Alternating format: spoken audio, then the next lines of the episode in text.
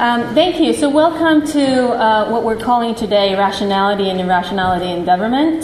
And this event is part of a series of events, um, which is a Consilience events, and it's sponsored by the European Forum of Philosophy. My name is Tali Sharot, and I'm a neuroscientist at UCL. Um, and today I have the great pleasure of introducing Professor Cass Sunstein, who is the professor, the Robert Walmsley University professor at Harvard Law School and he is the previous administrator um, at the White House um, Office of Information and Regulatory Affairs in the Obama administration. Um, Professor Sunstein has offered many impactful, numerous impactful books and articles, and uh, the one that um, is probably well uh, best known is Nudge, which he co authored with Richard Thaler.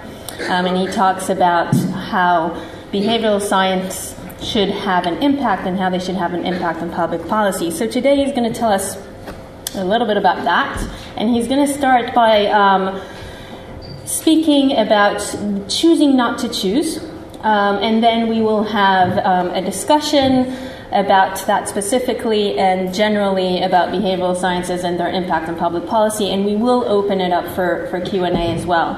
And um, just to tell you that if you're tweeting, please use the hashtag at LSE government. So it's my very, very great honor to introduce Professor.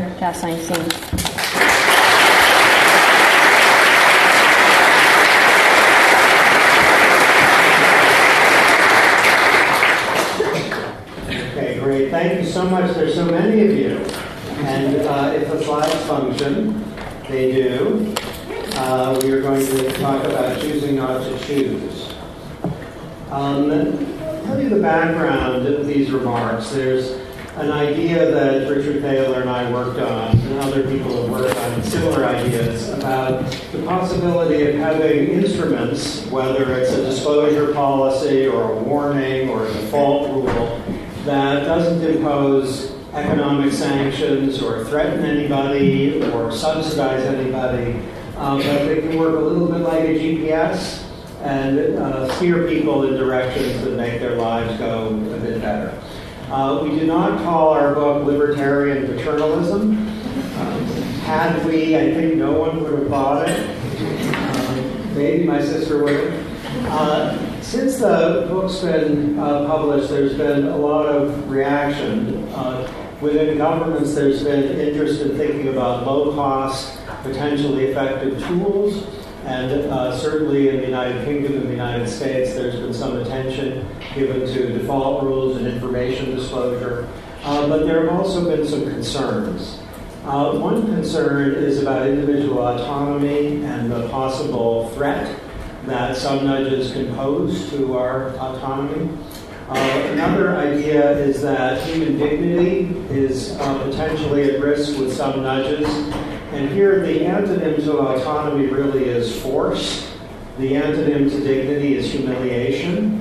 And the thought, separate thoughts are we don't want people to be infantilized, and we don't want people to be even kind of quietly coerced. Uh, there are also questions about respect for persons and whether nudges are sufficiently that. And there are questions about learning and its importance and whether nudges might truncate learning. Okay, uh, nudges are everywhere, whether you like them or not. Um, there's a novelist named David Foster Wallace uh, who recounted a tale. I don't think this is a true tale, but it's uh, a tale of two little fish, young fish swimming in the water, and a big fish comes by, they're swimming, and says to the little fish, Howdy, boys, how's the water? And after the big fish moves, one of the little fish says to the other little fish, What the hell is water? And the reason the joke is a behavioral economics joke is that uh, we are all pervaded by water or nudges, whether we like them or not. In fact, weather is itself a nudge. In cold weather, people tend to buy clothes and even automobiles that they return in a hurry. Uh, nudge produces purchasing decisions that people frequently regret. A website nudges, whatever is first or second or in large font will attract the eye. A cafeteria inevitably nudges. Uh, we know that people blunder. They suffer from present bias, often see the future as a foreign country, later land, and they're not sure they're ever going to visit. Uh, Professor Sharot has written about optimistic bias. Uh, substantial majority of the population suffers or benefits from unrealistic optimism. Notwithstanding the omnipresence of nudges and the non feasibility of a social world for humans or canines or any living creature that is nudge free, and notwithstanding the fact that human beings are not irrational, that would not be the right thing to say, but boundedly rational and subject to mistakes, the objections I noted at the beginning about dignity and autonomy uh, deserve, deserve an answer. Okay, what I'm going to focus on, in a way, is a version of the you too argument. Meaning, I'm going to be urging that those who insist on choosing all the time, and active choosing in particular, are engaging in a form of paternalism of their own. They are nudging people also, and in a way that people frequently don't like. If you've ever seen a message on a website that has the blessed words, please don't ask me again, and ask you to check that, then you're on to the principal thesis, which is that choosing not to choose is often uh, the right thing to do given the complexity of life and the possibility of being overwhelmed by uh, questions. Okay, for example, there are retirement plans and health plans, there's organ donation, and there's privacy. In all of those contexts, some institution is in a position of deciding whether they ask you, what do you want? Whether they have an opt-in default rule in which say you don't have privacy unless you say you want it, or have an opt-out default rule in which say you're in a retirement plan unless you say you don't want it. In fact, there's a more extreme version of the automaticity of default rules, which we might call predictive shopping, which arises when institutions know a lot about people and decide to send them things that those institutions know the shoppers will want before they've indicated their preferences. That's a little alarming, yes, but uh, it might save some time. Okay, here's the human condition. Now that you see it, it's gone. Uh, the claim is that it is often rational to choose not to choose, especially in view of what we might call the bandwidth problem. That is, people have limited bandwidth in their heads. The institutions have a sustained decision to make, omnipresent decision, whether to use an impersonal general default rule for a population, like you're all in a retirement plan, or you're all out of a retirement plan, or instead to ask you to choose, or instead to have a personalized default where the plan you're in suits your, let's say, age, gender, and economic situation. It's a form of paternalism to override people's choices, including their choice not to choose. So that's the you too argument with respect to enthusiasm for active choosing. Okay, I'm going to be making four basic claims. They're going to be a little abstract, and there are more words than would be ideal so bear with me if you will. The impersonal default rule is generally better than active choosing when the context is confusing and unfamiliar, when people would prefer not to choose, when learning isn't so important, and the population isn't diverse along a relevant dimension. So if we have a group of people who can be well suited, let's say, by a retirement plan that's, that suits their needs, and it's not especially important for that group of people to learn about the details of active versus passive investing and the optimal diversification of a portfolio. Then to have a default rule which allows them to opt out if they don't like it, pretty reasonable. If, and this is an important qualification, we can trust the choice architects to produce sensible default rules. If the rules are at risk of being harmful or dumb, then we want active choosing. So this is basically the situation for impersonal default rules. And notwithstanding its abstraction, basically a framework like this is all around us.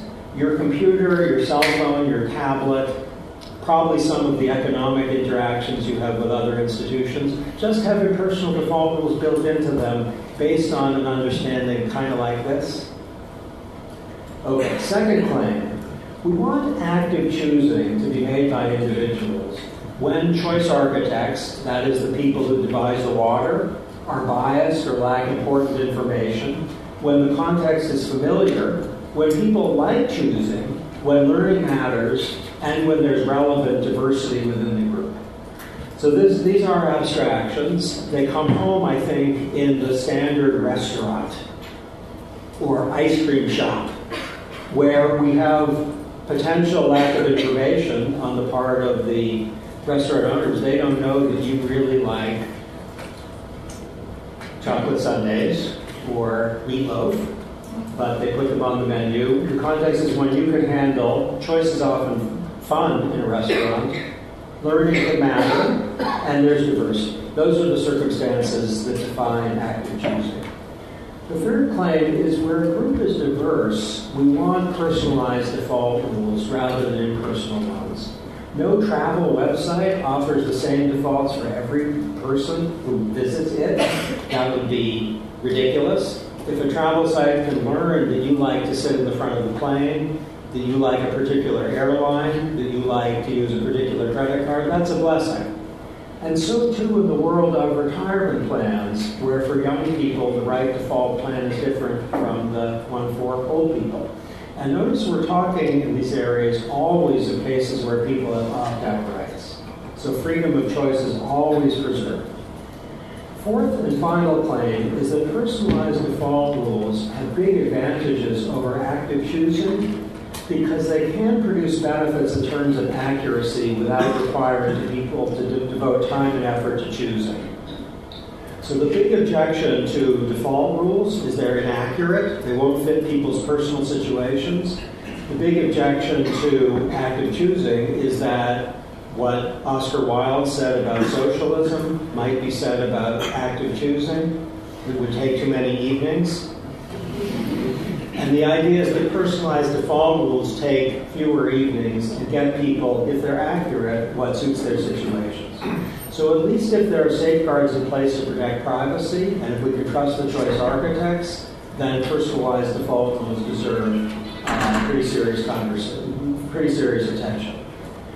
Okay, I want to say a little bit now to vindicate, I think, what seem, might seem like a counterintuitive claim that the insistence on active choosing is itself a species of paternalism. A default rule is a form of soft paternalism. If it's working in a way that's respectful of human dignity and autonomy, it is trying to steer people in directions that they want to go, not in directions that the choice architect wants to go. So think of a good default rule in a free society as really being like a GPS, where you mark the direction and it tells you the means. The paternalistic feature of it is about means and it's soft. Nonetheless, there are forms of paternalism that are nudges, and they might seem objectionable for that reason. Notice, if you would, that where choosers would prefer not to choose, a nanny who requires them to choose is overriding their preference and therefore behaving paternalistically. So there's a strand in the liberal tradition which is choice friendly, which veers in the direction of paternalism insofar as it's requiring people to make choices in circumstances in which they don't want to be bothered. And if we take John Stuart Mill's great essay on liberty as having two reasons for respecting people's choices, they apply really well to justify respect for people's choices when they choose not to choose. The first reason is individual welfare, where Mill said individuals know better than outsiders what best suits their situations. And the second involves individual autonomy, where the claim is people have a right to make their own mistakes from which maybe they'll learn.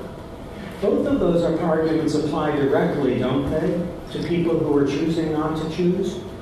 If they choose to rely on a default rule or to delegate judgment to an institution or person they trust, they think that their own welfare is promoted by that step and believe that forcing them to choose would be an imposition on what would make their life go best.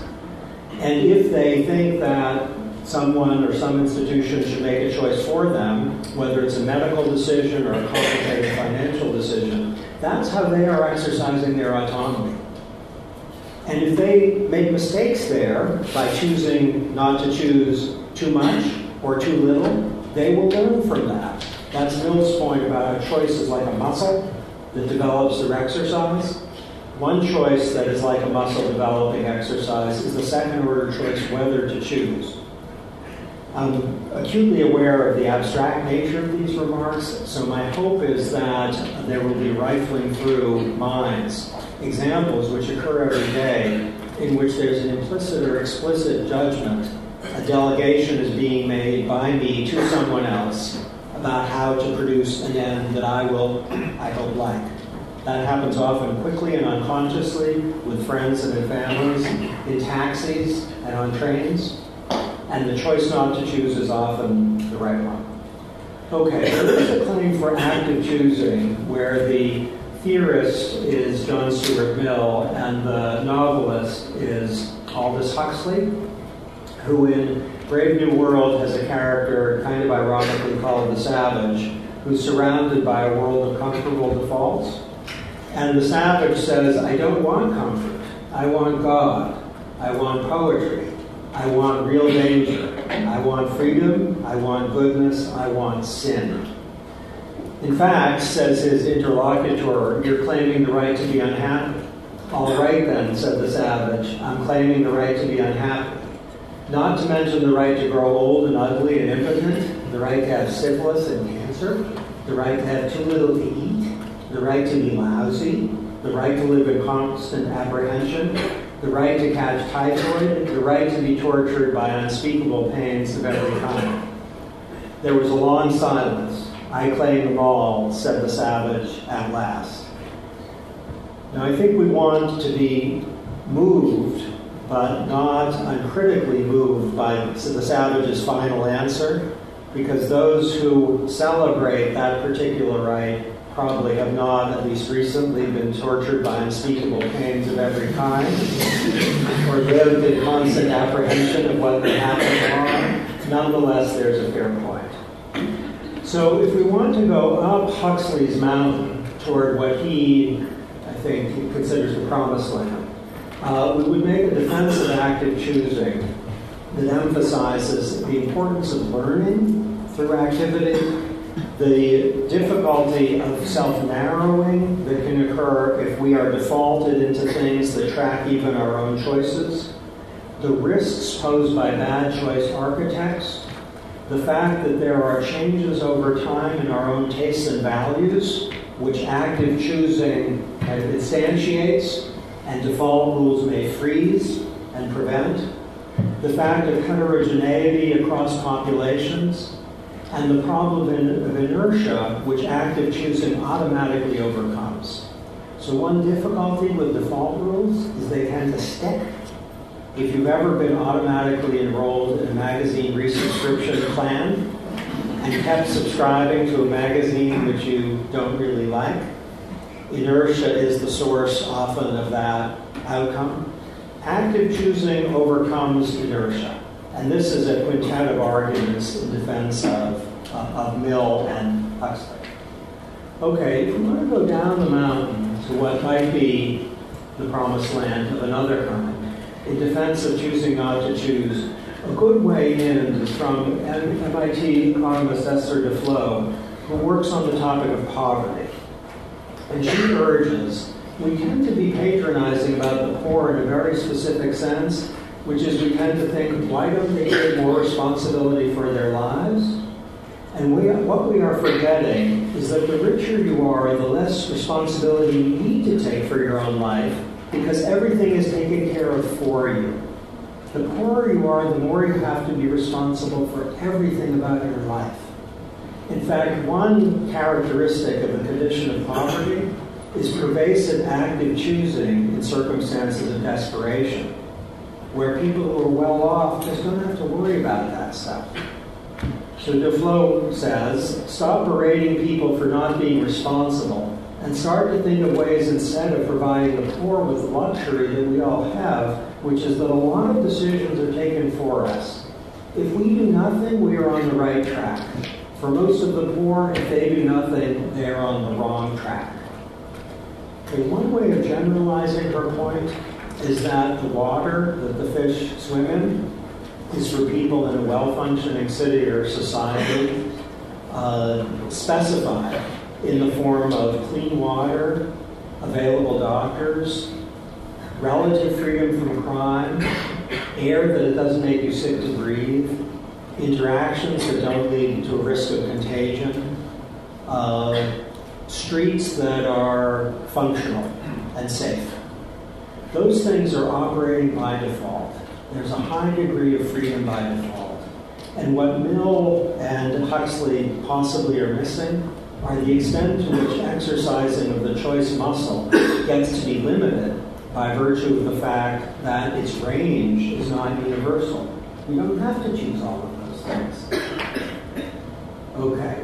To specify the burdens on uh, the, the way to go down the mountain, the burdens on choosers in a world of good defaults are reduced.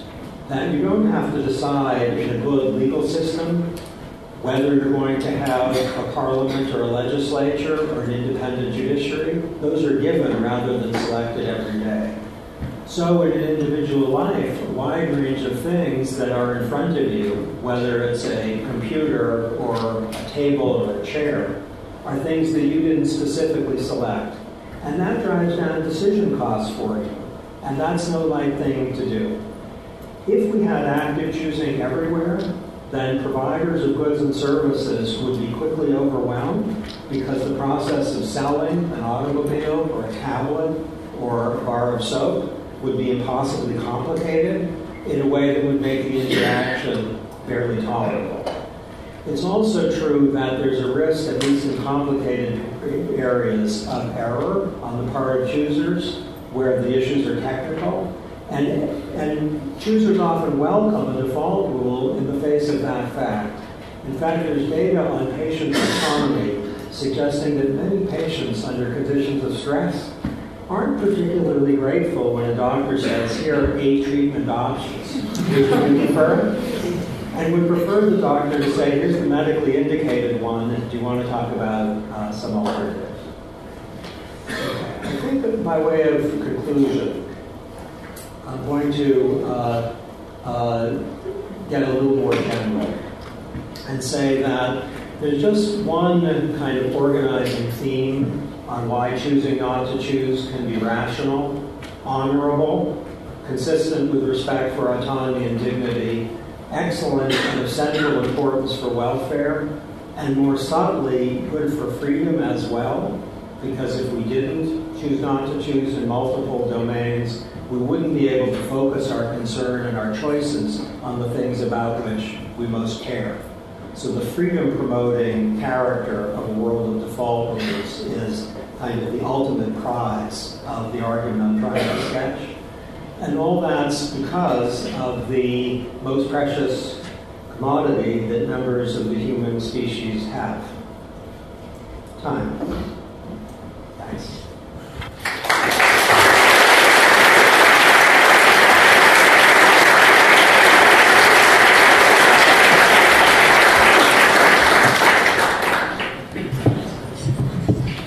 Thank you so much. Um, so I'm going to start just by asking a few general questions before we go um, dive into this um, choosing not to choose idea, which is very much, I guess, related to the idea of nudging to begin with. Um, so my first question is, when Nudge came out in 2008, um, to me and to many other people, it seemed quite revolutionary. Um, so I remember my colleague coming in with a book and saying, "You have to read this." um, and I did. At the same time, when you read it, it seems also very obvious. Which, when you read it, you say, "Well, how come this hasn't been done before?" There's been behavioral sciences have been used in marketing and businesses. Why do you think it took so long to for someone to say, let's use it in public policy, and what was different uh, about you and Richard Thaler that allowed you to do it and to make a change at that time? I think it's that the original behavioral science was done by people who were fundamentally interested in rationality and how it mapped onto what actually people do. And they didn't really have public policy concerns in their academic work. So if you think of the early work by Kahneman and Tversky, the most well known, it doesn't have public policy there in any sense, and there was a kind of uh, caution about whether it bore on much at all beyond the, the tight experiments that they did. Uh, I think it was a happy combination that Thaler, Richard Thaler, who in my view is the leading behavioral economist, uh, as opposed to the great psychologist Kahneman Tversky, that he did have a public policy interest. And uh, I had spent a long time at the University of Chicago, where, of course, there's a lot of interest in law and public policy, and it's dominated by rational choice theory. And a lot of predictions and prescriptions for public policy at the University of Chicago grew out of a rational actor model. And I had thought, in reaction to that work, I had responded with a kind of clueless skepticism, meaning I thought this is not right because these people who are so insistent on human rationality, some days they're really sad. Uh, when they play tennis, they don't hit the right shots. They like go for a topspin forehand when that's a nonsensical shot. Uh, uh, some of them are feel upset with their own behavior the day before, and so this didn't seem to map onto the theory. Um, but we didn't have an, an, alternative account. And once the psychologists and the economists developed an alternative account, which still is growing, then there was some revisiting to be done of the predictions and the prescriptions. And I guess it occurred to Thaler and me that once you know about the psychology and the behavioral economics, there are some tools that are really very gentle that can have a big impact. And default rules, of course, are the most obvious. But the stunning fact that if you reorder a website or a cafeteria, you can have big changes in what people choose. And any website in every cafeteria has to have an order. There's, just can't avoid that. So there's, then the mind starts thinking, well, what, what can we do that will maybe improve health or increase longevity or avoid people having too many sad days. So you just you mentioned uh, default rules and changing um, order um, of options. Um, so I'm wondering if you think there are a few basic rules which will drive nudges, good nudges, um, some basic rules of behavior, or is it that we need to customize a nudge for every specific problem? I think it's good. Uh, the, the first question is what is a nudge supposed to do? So there, there are clearly nudges that are not good, and um, either incompetent governments or governments that don't have the interests of their citizens at heart are, in addition to coercing and mandating, they are nudging in bad ways. So the first thing is we need some criteria. And uh, welfare and liberty are two pretty good ones. So if there's a uh, something that makes people better off by their own lights, then that has good welfare justification. If there's something that liberates them in some way that they would care about, that's a good justification. So the f- foundation probably should be people's own conception of what makes them uh, better off and more free. And a lot of the nudges have one or another of those characteristics. So that would be foundations. Then, in terms of which nudges, it's, it's, it's empirical what's going to have an effect. So, we know in the context of retirement savings that a default rule has, in favor of retirement, where people are automatically enrolled, that has a massive effect.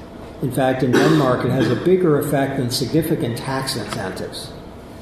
It's a tremendous finding, yes, where you can cost taxpayers nothing and have a bigger impact than a very expensive program just by shifting the default.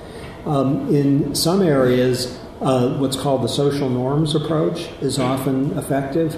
So if you tell people that they're using more energy at home than most of their neighbors, that can decrease their energy consumption. You might want to think about a default rule in that context, but it might be more contentious because it might be more expensive if it's environmentally friendly. And if, people aren't taking their medicine or going to doctor's appointments, reminders, which are a nudge, those can be quite effective. So it all should be empirically driven with people's own welfare or liberty as our, that's what we care about. Okay, so, so so you mentioned it has to be empirically tested, which is which is the other thing that I'm really was interested in is once how do we decide what nudges are the right ones um, in terms of I'm assuming you start with some kind of a theory and so on, but practically would you just go out to the big population, or would you want to and would you do it start in a lab, for example, and what would be you think the disadvantages and advantages of going one route to the other?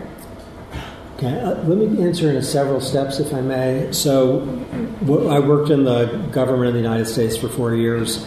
If I had come in saying, you know, I co authored a book called Nudge, and we have this behavioral economics, uh, and let's, let's use it, I think people would, including the president, might have said, you know, why don't you go back to academic life now? so, to be centered on problems rather than theories is, good. And it, one problem we had in the United States was that poor children who were eligible for free school meals in many cases weren't getting them because they didn't sign up. And why they didn't sign up isn't entirely clear. They're little kids, so they their families. But it would be some something like their parents are busy or scared or uh, or unclear of, of how to, exactly to sign up. And that's a problem right? People who are entitled to school meals aren't getting them, poor children. And the, the solution, which we knew would work, is to default them into free school meals so they didn't have to sign up anymore, supposing we had sufficient knowledge to know who they were, and it turned out that the relevant uh, areas of the country did. And so to, to be problem centered is often good. Now, in the cases that I could list a bunch of examples of for policy purposes, there's very solid behavioral evidence, typically from the real world, not the lab, that is uh, sufficient to make you confident about the likely outcome. In other cases, I, I, the real world evidence is the best. So if you can do a randomized controlled trial about which letter gets delinquent taxpayers to pay up, or which uh, policy initiative has uh, the effect of reducing energy waste or which disclosure policy actually informs people about something that they care about that involves finances. That's the best, a randomized controlled trial. But, you know, talking to someone who completely knows about this stuff, but uh, the, the, lab may give you uh, a cheaper way of having a clean finding, which you, because you can control for relevant variables better. And it may be that the lab finding is uh, so clear and so powerful that it's clearly going to map onto the real world situation you're thinking about.